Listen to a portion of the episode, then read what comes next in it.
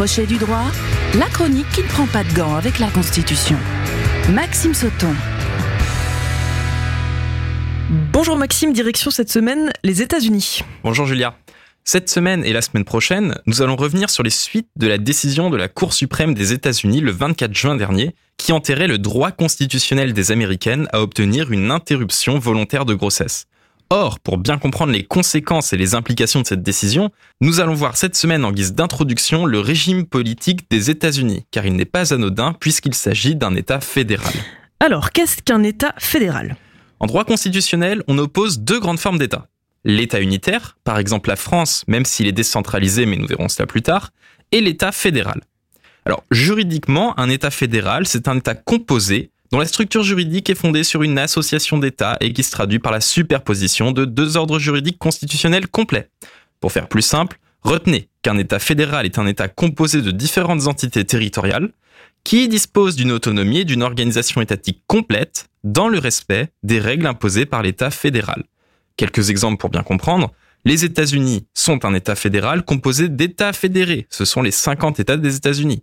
L'Allemagne est un État fédéral composé de 16 Länder. Idem pour la Suisse qui est composée de 26 cantons, ou encore la Belgique, la Russie, le Brésil, l'Australie, l'Inde, etc. La forme fédérale n'est donc pas rare. Et quels sont les avantages de cette forme d'État ?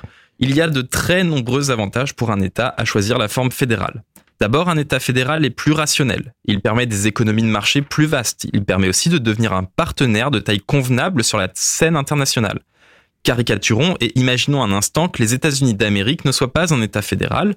Eh bien, au nord du Mexique, il existerait le Groenland, qui appartient au Danemark, le Canada, ainsi que 50 États autonomes aussi divers que variés, dont on se doute immédiatement que la puissance de chaque État pris individuellement serait totalement incapable de se rapprocher de celle des États-Unis actuels. C'est la mise en application de l'adage « l'union fait la force ».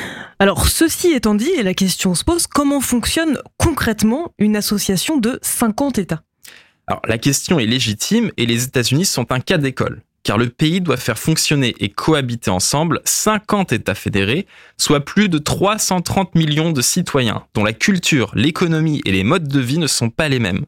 Il n'y a qu'à regarder les indicateurs économiques selon les États, les catégories socio-professionnelles représentées, les résultats de vote aux différentes élections, et on constate très rapidement que certains États sont très conservateurs et d'autres beaucoup plus libéraux. Par exemple, l'État du Texas est beaucoup plus conservateur que celui de Washington DC. Il faut donc des verrous juridiques pour stabiliser la situation. Et donc, dans un État fédéral, il existe un principe constitutionnel extrêmement important, le principe de superposition juridique. Et question suivante, vous la devinez, en quoi consiste ce principe ? Eh bien, ce principe de superposition juridique signifie que les citoyens sont soumis à deux ordres juridiques, l'un émanant de l'État fédéral et l'autre provenant de l'État fédéré. Mais ce dernier est soumis à celui de l'État fédéral. C'est la Constitution fédérale qui répartit les compétences entre État fédéral et les États fédérés. Autrement dit, pour que ce soit très clair, la Constitution des États-Unis d'Amérique de 1787 est la loi suprême du pays. Elle fixe, si vous voulez, les règles du jeu. Elle vient dire ce qui revient à l'État fédéral. Souvent, l'emploi de la force armée est sous son autorité, elle dispose du monopole des relations internationales et de la souveraineté, monnaie, diplomatie, etc. Or, de par le principe de superposition, les États fédérés possèdent également leur propre constitution, leurs propres lois, leurs propres impôts, leur propre gouvernement. Mais tout cela doit respecter la Constitution fédérale. Mais dans ce cas, si la Constitution fédérale est supérieure aux constitutions des États fédérés, pourquoi y a-t-il des problèmes autour, par exemple, de la peine de mort ou, dans le cas qui nous intéresse, de l'avortement selon les États ? Eh bien parce que pour qu'une fédération, et à plus forte raison une fédération de 50 États puisse fonctionner, il faut de la latitude d'action. La Constitution américaine date de 1787, et ce qui lui donne cette longévité, c'est sa souplesse quant à son interprétation. Et l'institution aux États-Unis chargée d'interpréter la Constitution, c'est la Cour suprême. Prenons un exemple concret. Rien dans la Constitution fédérale américaine n'interdit la peine de mort, mais rien n'indique non plus que les États fédérés doivent l'appliquer. La Cour suprême avait déclaré inconstitutionnelle la peine de mort en 1972 dans sa décision Furman vs Georgia, en se fondant sur une interprétation du 8e amendement. Mais elle a revu sa position et validé la constitutionnalité de la peine de mort en 1976 dans la décision Gregg vs Georgia. Ainsi, certains États n'appliquent pas la peine de mort, tandis que d'autres continuent de l'appliquer.